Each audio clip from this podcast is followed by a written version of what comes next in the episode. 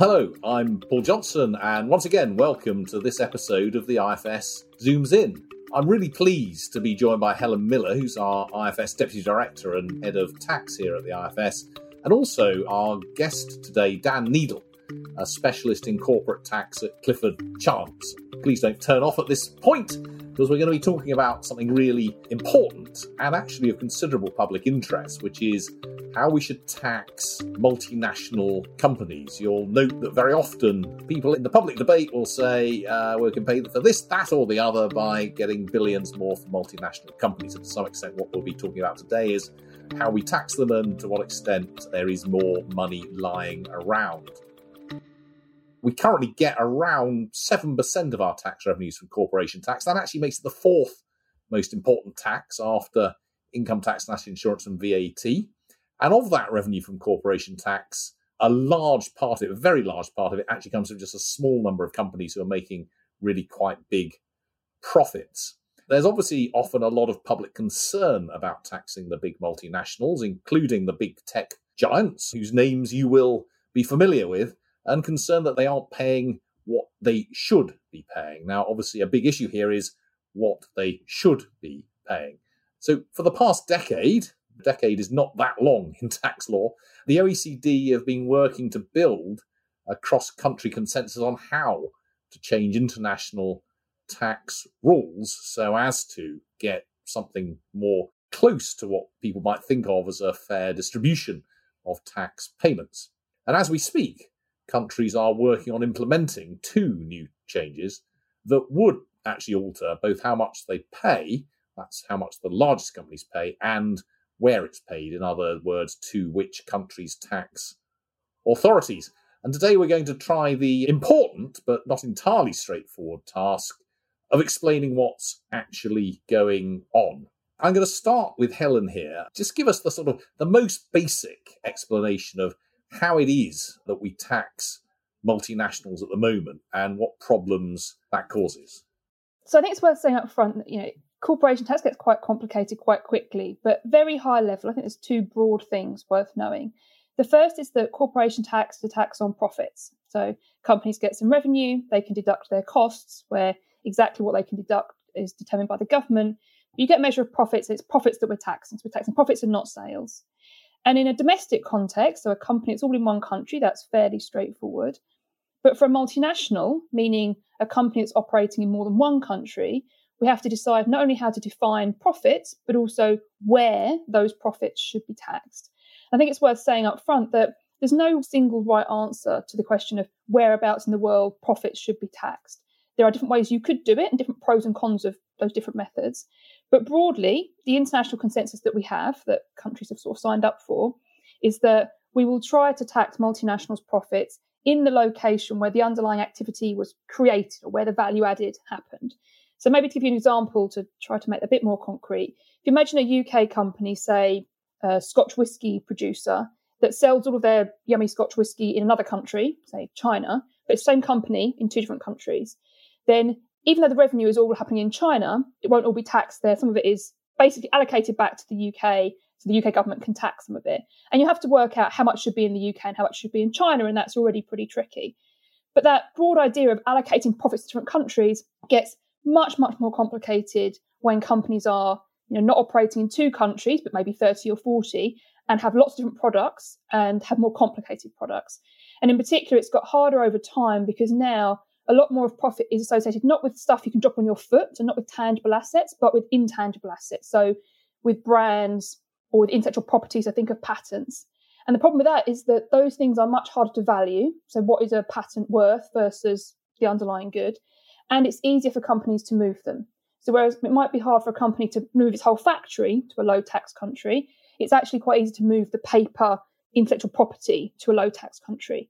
So, that's just made it harder over time. Also, companies have become more digital. So, more of what companies do is just happening online and is less tied to a physical presence. So, trying to attach tax and profits to a country is just harder when companies themselves are less attached to countries basically, we have this mechanism where we try to tax profits where activity happens. It was always hard to do. It's been getting harder. And very broadly, the two problems you have is that firms have an incentive to move their real activity and their paper profits to countries to get lower tax payments. And governments have an incentive to compete to attract that activity. So I think, you know, big picture, when we see a lot of the problems that we're going to come on to discuss, I think we should think of it less as companies just being naughty and more about us having a system that really isn't very well set up for taxing the kinds of companies that we're trying to tax nowadays. Dan, how do you see it? Is that, I mean, that's Helen speaking from the point of view of uh, an economist. As a, as a tax lawyer, is that is that how you see the, the big picture issues? I think that's right. If we step back to when the international tax norms were set out and codified about 100 years ago, the, the basic question was you have a British company and it sells something to France. Who gets to tax the profits of the company? And the essential conclusion was that in that simple case, it should be the UK that taxes it and not France. And that is not an intuitively obvious or inevitable conclusion. Some people would say that if you make a million pounds of profits by selling stuff to people in France, then France should get to tax that. But that's not where we've ended up. In that fundamental case of stuff being sold from one country to another, it's the company's home jurisdiction that has the taxing rights. And some of the problems that we have now are a result of that fundamental decision as to who gets to tax. So that's the first problem.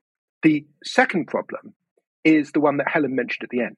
There's a divide between stuff that happens because companies are being naughty and stuff that happens because of the way the system works. So there's no doubt that in, in particular, the 90s and the 2000s, the rise of intellectual property as a valuable thing and the rise of digitalization and the ease of conducting your business in lots of different countries created an amazing opportunity for companies that wanted to to deliberately arrange their affairs to minimize the amount of tax and we can step back and say hmm, maybe that was a bit naughty various changes have been made in the last 10 or 15 years, which make that increasingly hard. And so naughtiness is, I think, now a less important factor. And the fundamental factor that drives what a lot of people still think of as unfairness in the way tax works comes back to that initial decision that we tax on the basis of where the home of a company is, not on the basis of where the sales are. As long as we continue to do that, a lot of people will look at the way tax works and say it's unfair. People will look at Apple making billions of dollars in profit selling computers into the UK and say, why isn't the UK taxing that? Why, why does the UK get to tax none of these sales? And, and I can say, well, technically, the UK shouldn't tax these sales because Apple is a US company and all of its intellectual property was developed in the US. And that's a completely satisfying answer for me as a tax technician. But for many people, that is not an intellectually or intuitively satisfying answer at all.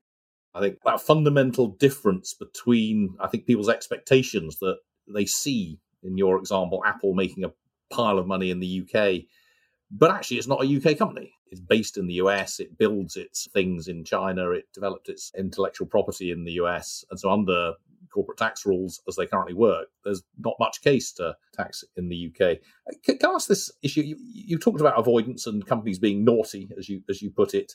And I am told by, I mean, pretty much all of the sort of tax lawyers and tax accountants that I speak to, that there's a lot less naughtiness around than there used to be. I mean, can you put any colour on that? I mean, can you persuade the listeners that there really is less naughtiness around, and or indeed, can you tell us that there still is quite a lot of it? Putting figures on this kind of stuff is really hard. The, the estimates for the cost to the UK of this kind of international tax avoidance dur- during when it was an easier thing to do. There were less anti avoidance rules. Varied wildly. I've seen one estimate that there was a lost UK corporation tax equal to half UK corporation tax revenues, which at the time was about 30 billion, which I, I think most people find extraordinarily a little hard to believe. But more of the estimates were in this low billion pound level. There are some estimates that suggest that the UK was a net beneficiary of tax naughtiness because people would shift profits into the UK more than they shift profits out of the UK. So we don't have the time to go through how those numbers were put together and how valid we think they are. Let, us just say that there was a large amount of naughtiness in the old days, and there still is probably a reasonable amount of naughtiness now. Why is there less? So there were some specific strategies that people would use to avoid tax. One that you could do is that you'd have a payment made from the UK, which would be deductible from the profits of a UK company. Maybe you'd be making a royalty payment or an interest payment or some kind of payment out of the UK. It would be a very large payment. And that payment would go to a US company or maybe a tax haven subsidiary of a US company. But because of the weird and wonderful ways US tax rules work, that payment wouldn't exist from a US tax perspective. And a series of rules were introduced called anti hybrid rules that stop that kind of thing very effectively. So that world of naughtiness has, I would say, gone. What other naughtiness is there? Another kind of naughtiness w- would be to load up your company with debt. So you have a pile of interest being paid to not banks, but affiliates of you, probably in tax havens, maybe again in, in, the US. And those interest payments would erode the profits of the UK company making them. And rules were introduced to limit the amount of deduction you could get from interest what else? There, there's rules to stop you making large royalty payments to people in tax havens. There's a withholding tax rule on offshore royalty payments. A whole bunch of stuff. It's a bit like that fairground game Whack a Mole, where a, a, little robotic mole pops up. You hit it with a mallet, it goes down, another pops up. And for, for years, the government was essentially playing a game of Whack a Mole with avoidance strategies. But over time, the number of moles decreased as the, as the options available to tax planners reduced. I think it's fair to say that now there are not many out there. But, and this is a big but, there are still opportunities to reduce your tax as an international group, or as others would say, avoid tax by choosing the countries that, that, that you're based in, by setting up holding companies in countries which have lower taxes than others. And that's where these two new initiatives I mentioned earlier come in. The policymakers are no longer satisfied with stopping avoidance strategies. They're now looking at doing something much more ambitious, which is to limit the ability that international groups have to pick jurisdictions which have lower taxes to overall reduce the tax of the group. Let's come on to that, the OECD things next. Before we do, uh, something's always sort of interested and puzzled me. What is the role of tax havens in all of this? I mean, Caymans and the Channel Islands and so on still have an awful lot of one senses brass plates and yeah. um, stuff going on, and Geoffrey Cox goes over occasionally to make a lot of money in uh, in in these places. I mean, what role do they play? So, so tax havens, I think throughout history, they've been there for three reasons. You could almost call them the good, the bad, and the ugly. So, what's the ugly? The ugly is criminal activity to either evade tax or put your, your, your corrupt gains from receiving bribes as a government officials or to hide money from your husband or wife you're about to divorce bad legal reasons. And they're taking advantage of the fact that if you stick your money in a tax haven, it is then hard for the UK tax authorities or, or, or the US anti sanctions authorities or prosecutors or your husband or wife to find where that money is. So that's the ugly role of tax havens. Now, over the last particular 15 years, there have been rules introduced which essentially require tax havens to open up at least to tax and other authorities worldwide. And most of the tax havens have fallen into line. So that ugly use of tax havens is now hard to do in places like the Cayman Islands and Jersey, but you may well be able to do it in somewhere that doesn't sign up to all these international rules, somewhere like, a, uh, let's pick on the Marshall Islands.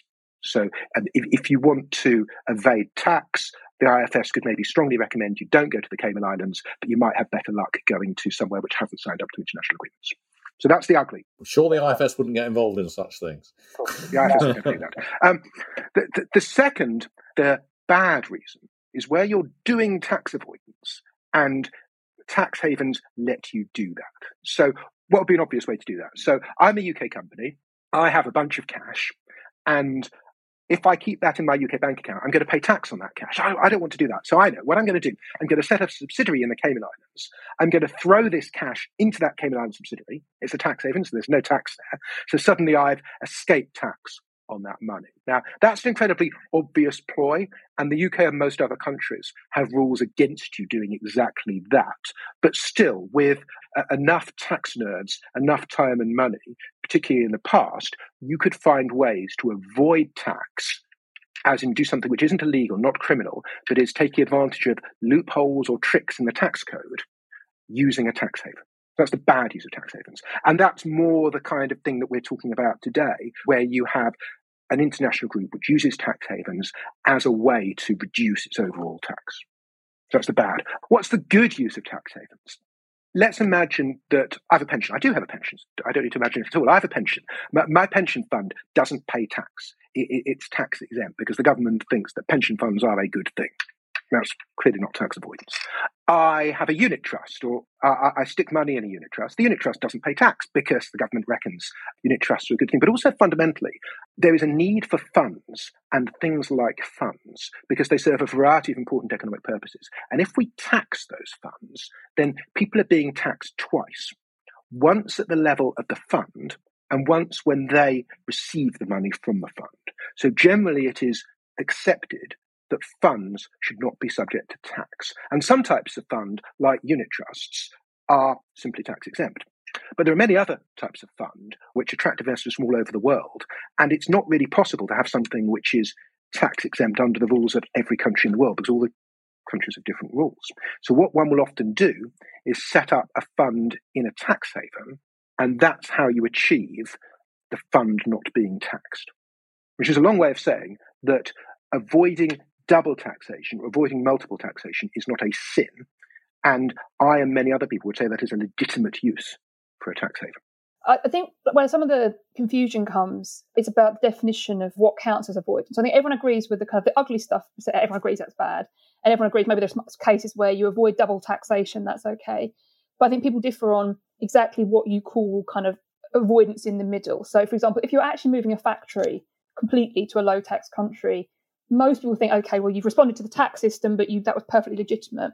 If you're doing something highly egregious and very artificial and just lots of paper transactions, a lot of people think, okay, that's not okay. And I think Dan was right. The things that governments have done, including the US, I think, have been really important here in changing its tack a little bit towards the behaviour of its own multinationals abroad to clamp down on the more sort of highly artificial, just numbers on spreadsheets moving around. But clearly, there's quite a big middle ground here where a company might be actually moving a piece of intellectual property to a tax haven, like moving the rights to use a patent or moving the rights to use a brand, or where there is something real about it, something actually has been transferred, but it's not like a factory because actually it was quite easy to move a piece of paper.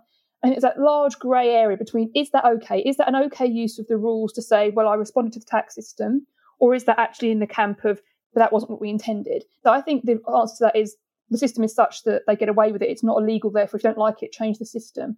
But I think that the large estimates you see around profit shifting and the large degree of disagreement about what's okay and what's not okay, I think comes in, in these boundaries where there is real stuff being changed. But because of the nature of intangible assets, it's actually, you can change real stuff without actually changing anything that's really physical. It's really paper that's moving.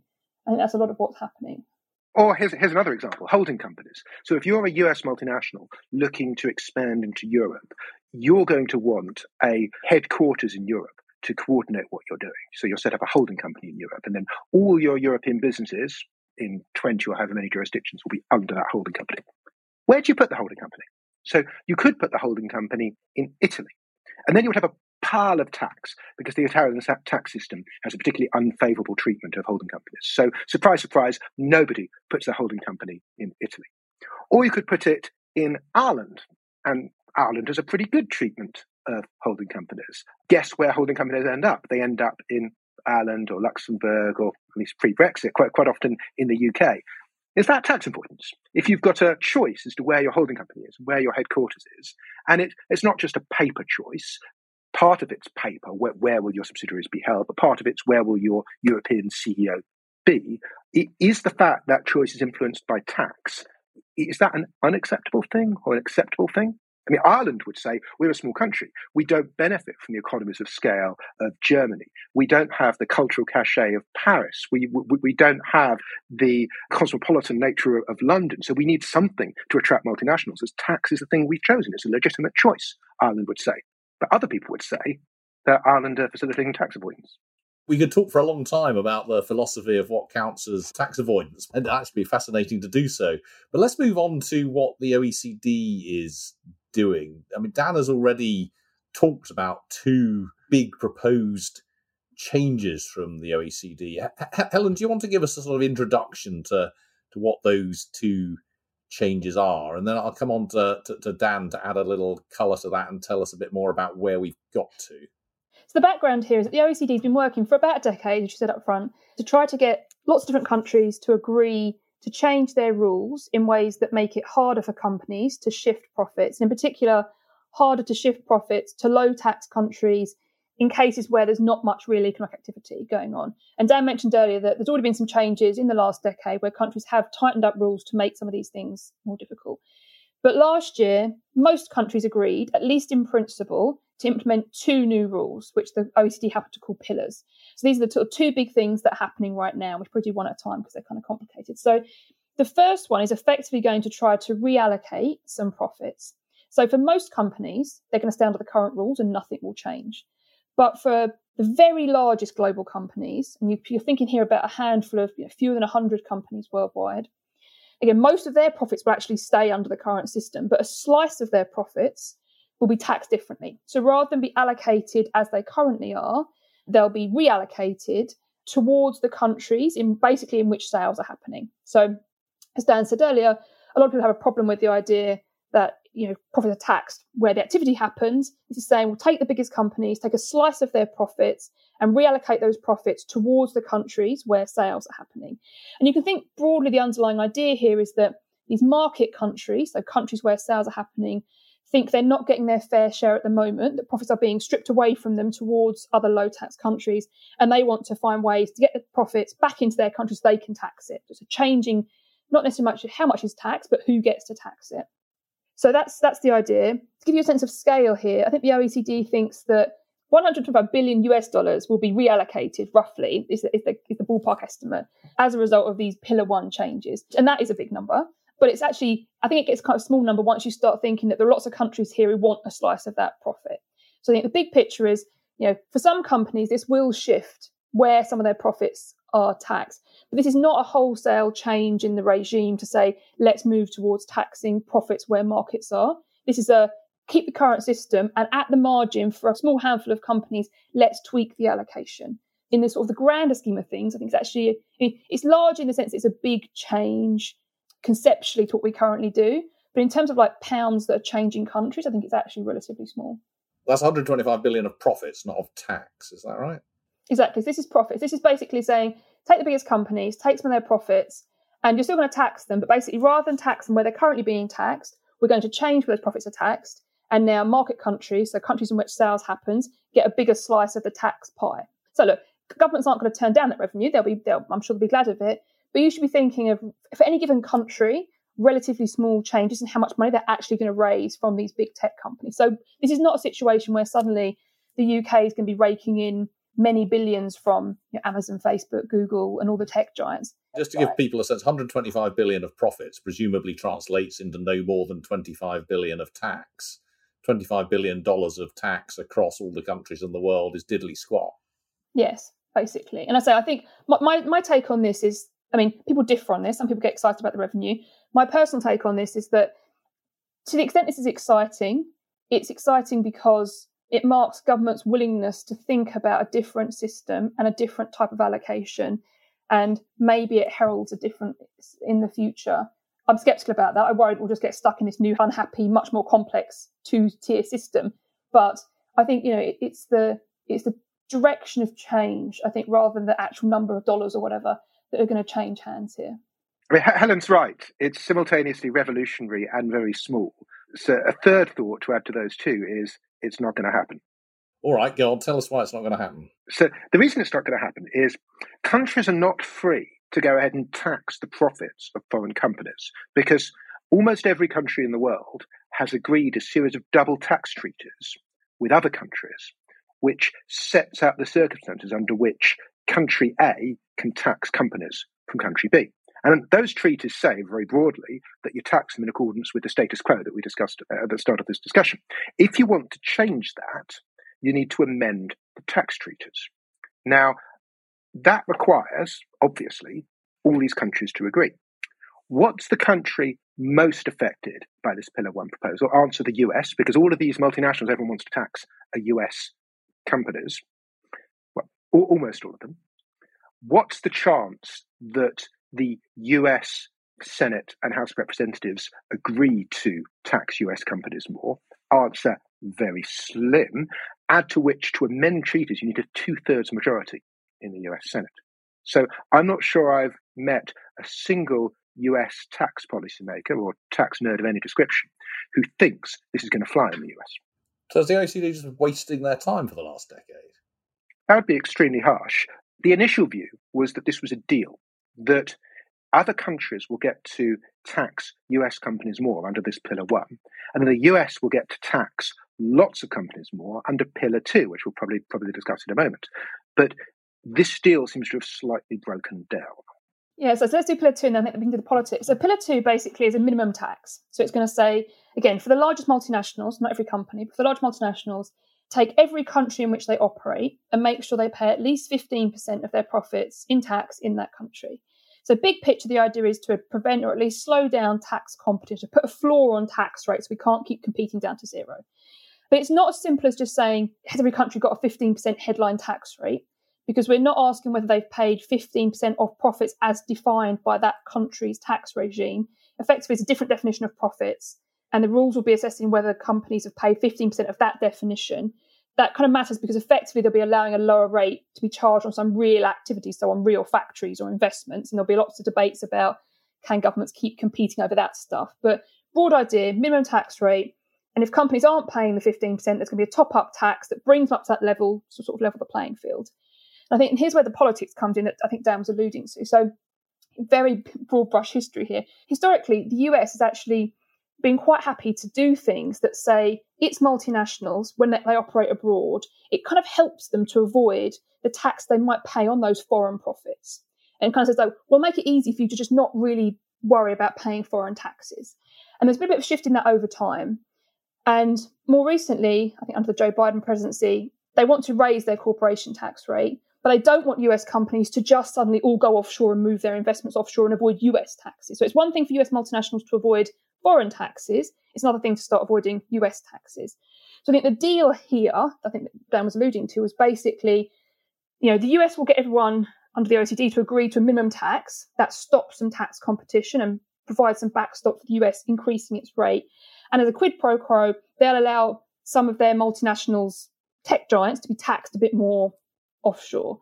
The question is whether that deal is broken down and whether now the US thinks actually maybe it'll be able to pop its rate without giving away this, this pillar one allocation. So I think that's a long winded way of saying the US is really quite an important player here, both because it sets out how these big multinationals are taxed at the moment and, and how they're operating.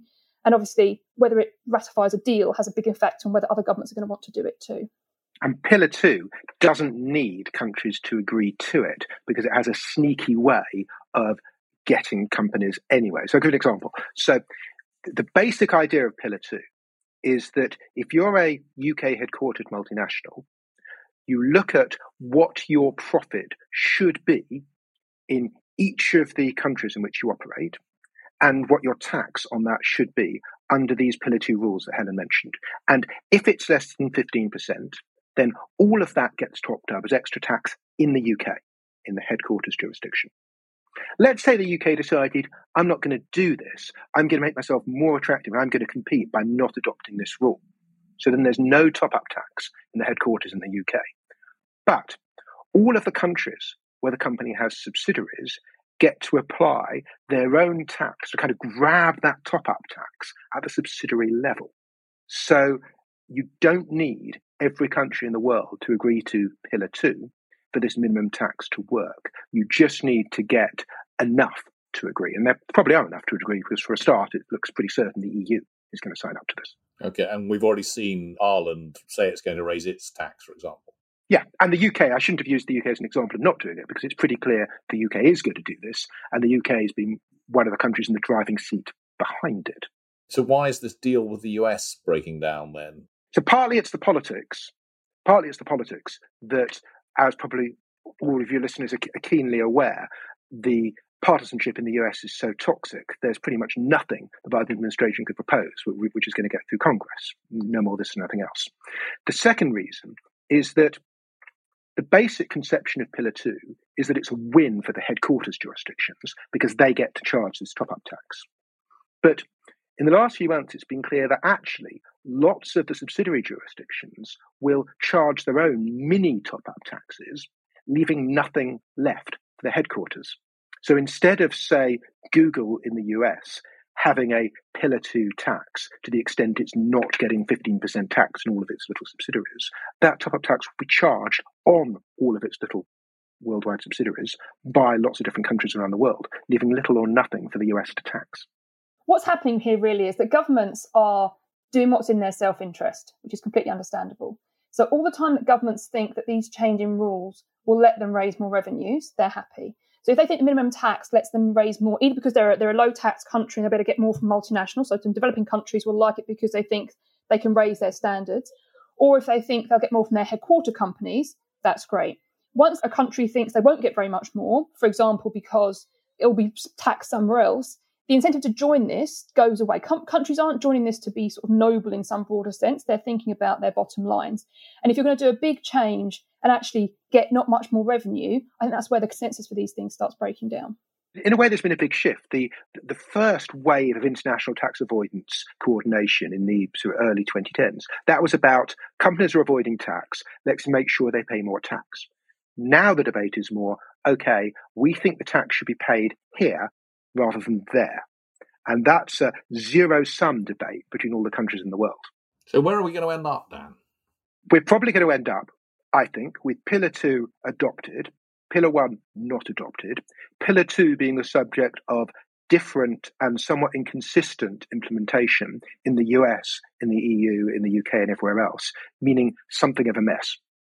And whilst that may be a better result in terms of fairness than the status quo, it still won't fix the fundamental problem, which is that most people, I think, would say that it's fairer to tax a company based upon where it sells stuff rather than the vagaries of where it happens to be established and a rather notional arm's length computation of royalties and intellectual property and everything else.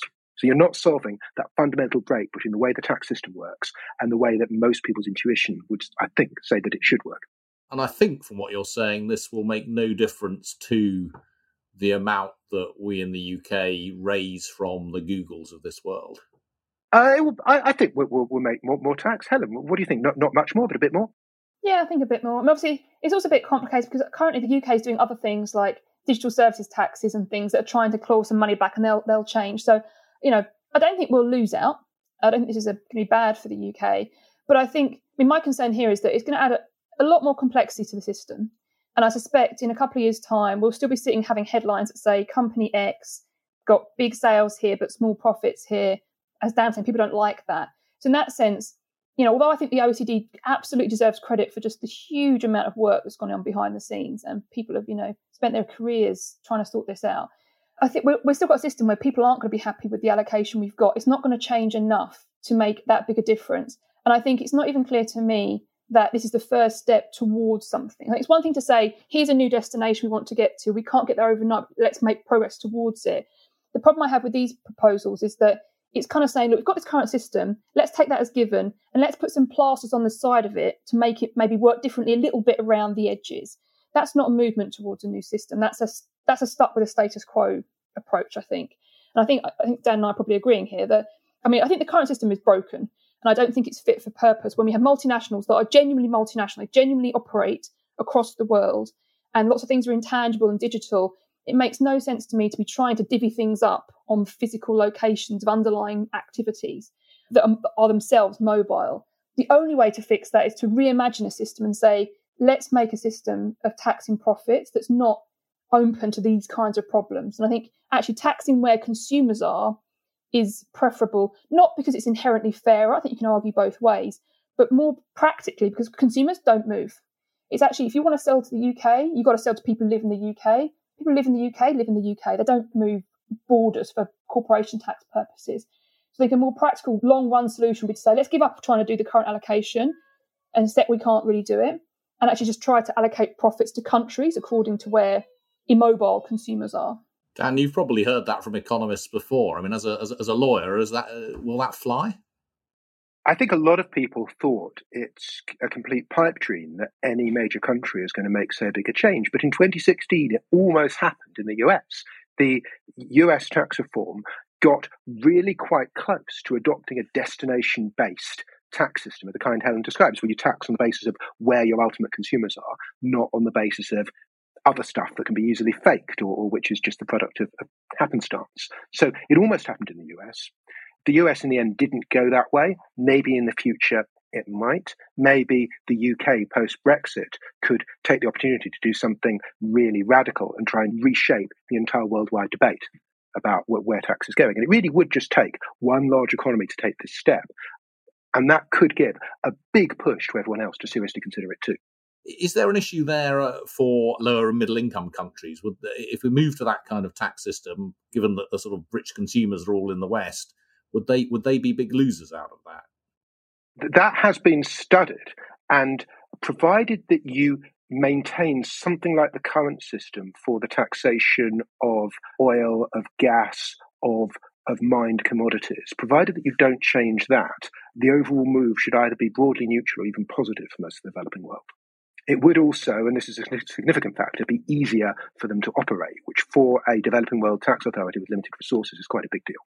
Well, thank you so much, Dan. Thank you, Helen. That has just been extraordinarily illuminating for me, and I hope for everyone else. I mean, whoever said that tax was anything other than extremely interesting and exciting, and all this stuff really, really matters. Though I have to say, I'm glad I'm not one of the hordes of people who has devoted my life to trying to sort out these OECD tax treaties and um, to have Dan and Helen sit here and say, well, you may have devoted thousands of person years to this, but it ain't going to get you anywhere. um, this really does tell you, I think, this discussion of international corporate tax. First, how beholden we are to history. We are still stuck with a regime that was put together a century ago in a world where nobody imagined the internet or anything remotely like it, or the degree of cross border profit shifting that we have at the moment. Secondly, just how difficult it is to make changes which require international agreement. And that's not just between one or two countries, but between dozens of countries, if not more than 100 across the world. I think third in this case, how important the United States is, and it, I think perhaps even even the focus that we've had on it is perhaps not even enough to give a sense of how central US policy is in all of this, and indeed to some extent how it's created some of the problems that we've been thinking about over this episode. And then finally, I suppose how inadequate the public debate is about this in the UK. Thanks to Dan and to Helen, we have tried to simplify this about as much as it is possible to simplify it for this kind of discussion. Uh, but it is clearly many, many times more complex than anything you see reported in the newspapers or on the news uh, and in particular, when you get people popping up and saying it's just not fair, X, Y, or Z, we could be getting tens, if not hundreds of billions of pounds additional from these companies. And I think the, the short summary of what you've just heard is no, you can't. And while some of them may be, in Dan and Helen's words, still being naughty, and we can rein some of that naughtiness in, eh, with the best will in the world, the pot at the end of the rainbow is not in the tens of, let alone hundreds of billions let us end there. Thank you so much for sticking with us and listening to this episode of the IFS Zooms In. Please do rate and share this episode, and for all our latest work, please visit www.ifs.org.uk. And to further support our work, please consider becoming a supporter of the IFS for as little as £5 a month. You can find a link with further information on the episode description. Stay well.